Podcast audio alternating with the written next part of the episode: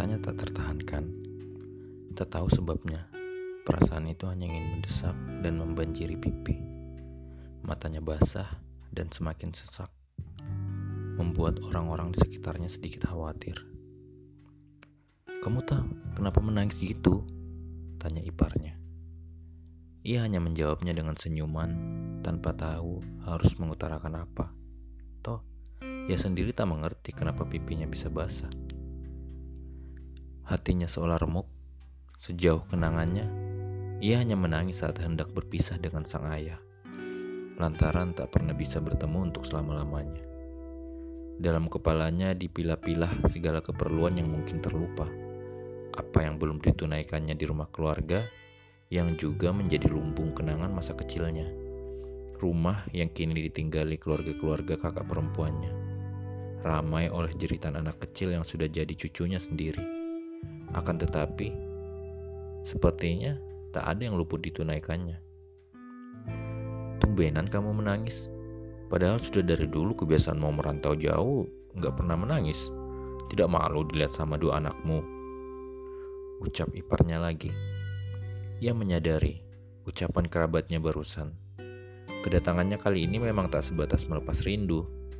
Keponakannya baru usai melangsungkan pernikahan. Meski sederhana, ia memutuskan hadir di antara saudara-saudaranya. Setidaknya membagikan kabar untuk mereka yang sudah lama tak bertatap muka dengannya.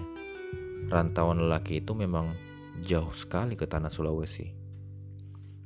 Perpisahan kali ini setelah menetap sehari-hari semalam membantu acara pernikahan, tentu tak seharusnya jadi semen semenyesakan ini. Suasana berbahagia keponakannya di pelaminan sudah seharusnya menyumbangkan lebih banyak senyuman. Pertemuan-pertemuan dengan kawan masa kecil juga setidaknya bisa mengubur perasaan apa pun yang mendorong air matanya itu keluar. Sayangnya, ia tak kunjung menemukan jawaban untuk pertanyaan sederhana semacam itu. Kelak, ia baru menyadari momen kumpul-kumpul bersama itu menjadi momen terakhir kali ia menjejak tanah kelahirannya tanah kelahiran di mana sang ayah pernah membesarkannya, juga tempat sang ayah beristirahat dengan tenang menanti kunjungan doa-doanya.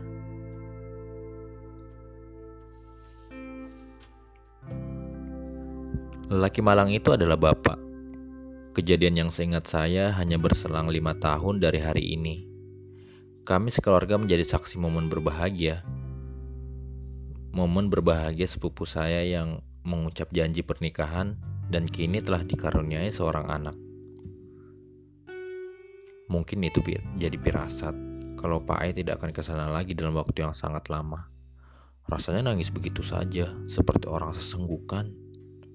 Ucap Bapak dalam obrolan menyambut lelap. Ia masih terbaring di tempat tidurnya, menerawang jauh masa lalu yang bisa ditampung kepala. Penyakitnya memang masih tak mau beranjak, Kondisi itu yang membuatnya tak bisa ke mana-mana. Paling jauh, hanya bisa berkursi roda sebentar ke teras rumah. Selepas satu jam, badannya pegal dan harus kembali berbaring sebagaimana biasanya. Bagi bapak, firasat itu bukan sebuah kebetulan. Entah bagaimana caranya, semesta mengabarkan masa depan melalui perasaan yang sesak itu.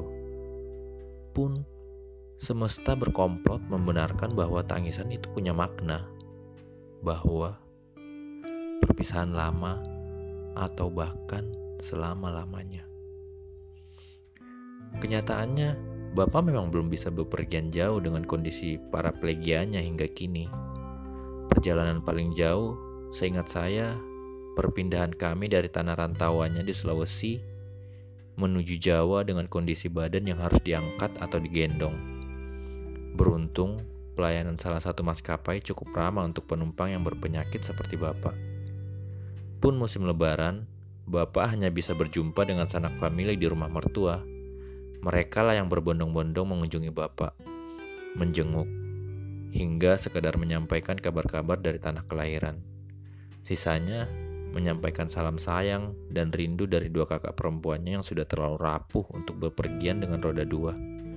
Seandainya bisa, Bu De sangat ingin bertemu dan memeluk bapak serat-eratnya. Sebagai saudara bungsu, Mungkin Bapak jadi salah satu adik kesayangan dari saudara perempuannya. Cerita-cerita itu membuat saya ikut menjelajahi kedalaman perasaan Bapak. Penyesalan, kekecewaan, kesedihan, kerinduan, semua berpilin dan menyisakan kerut keriput di wajah Bapak. Barangkali beban pikiran semacam itu yang juga berkontribusi terhadap jumlah uban di kepalanya. Saya selalu suka mendengar kisah masa lalu dari Bapak, ketimbang harus menekuri wejangan-wejangannya. Masa lalu selalu punya cara tersendiri membuat saya merenung lebih banyak. Kilasannya memang sudah terlalu lampau dan usang.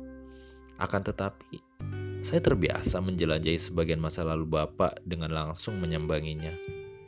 Kita tidak akan pernah mengerti orang lain kan, tanpa pernah mendalami perasaan atau latar belakang masa lalunya. Setiap seperti kunjungan kami, saya dan adik perempuan ke rumah almarhum kakek, biasanya keluarga besar bapak masih bermukim di sana. Tak sedikit kasih sayang untuk bapak memudar. Mereka justru tak sungkan mewariskannya kepada kami, tanpa sekat dan perasaan menghakimi. Tak peduli jika dua anak dari saudara bungsunya itu berbahasa Jawa dengan sangat kaku dan kagok. Hal itulah yang membuat saya memasukkan mereka dalam daftar wajib dikunjungi selama momen libur dari kesibukan seperti Idul Fitri. Kamu nginep saja di rumah ini ya? Iya bapakmu? Lah kok si Pandi mau ngintil sama kamu terus im? Biasanya lari kalau ada orang baru kenal. Rasa-rasanya saya semakin sadar bahwa keluarga adalah tempat pulang paling sejati. Kehangatan-kehangatan yang mereka tawarkan saling terhubung dengan kasih sayang orang tua. Jarak dan waktu yang lebar tak pernah bisa menguburnya. Setidaknya, siapa pun anggota keluarga seharusnya selalu sadar bahwa mereka berasal dari garis masa lalu yang sama. Karena bagaimanapun kita sekarang dibentuk dari masa lalu orang-orang terdekat kita termasuk keluarga.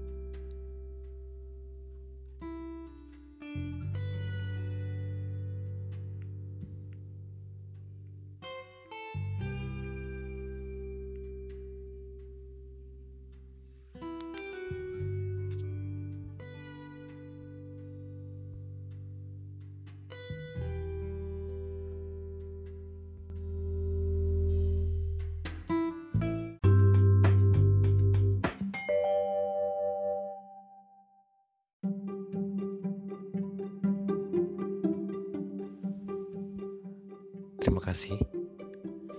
Ini adalah post kredit untukmu yang selalu merindukan suaraku dan pernah mengatakan menghabiskan waktu sebelum tidurmu dengan meniti suara-suaraku di jurnal ini.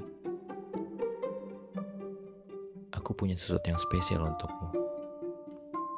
Entah kapan kamu akan mendengar ini, tapi kamu bisa scan QR code yang ada pada foto di Ava judul Spotify ini.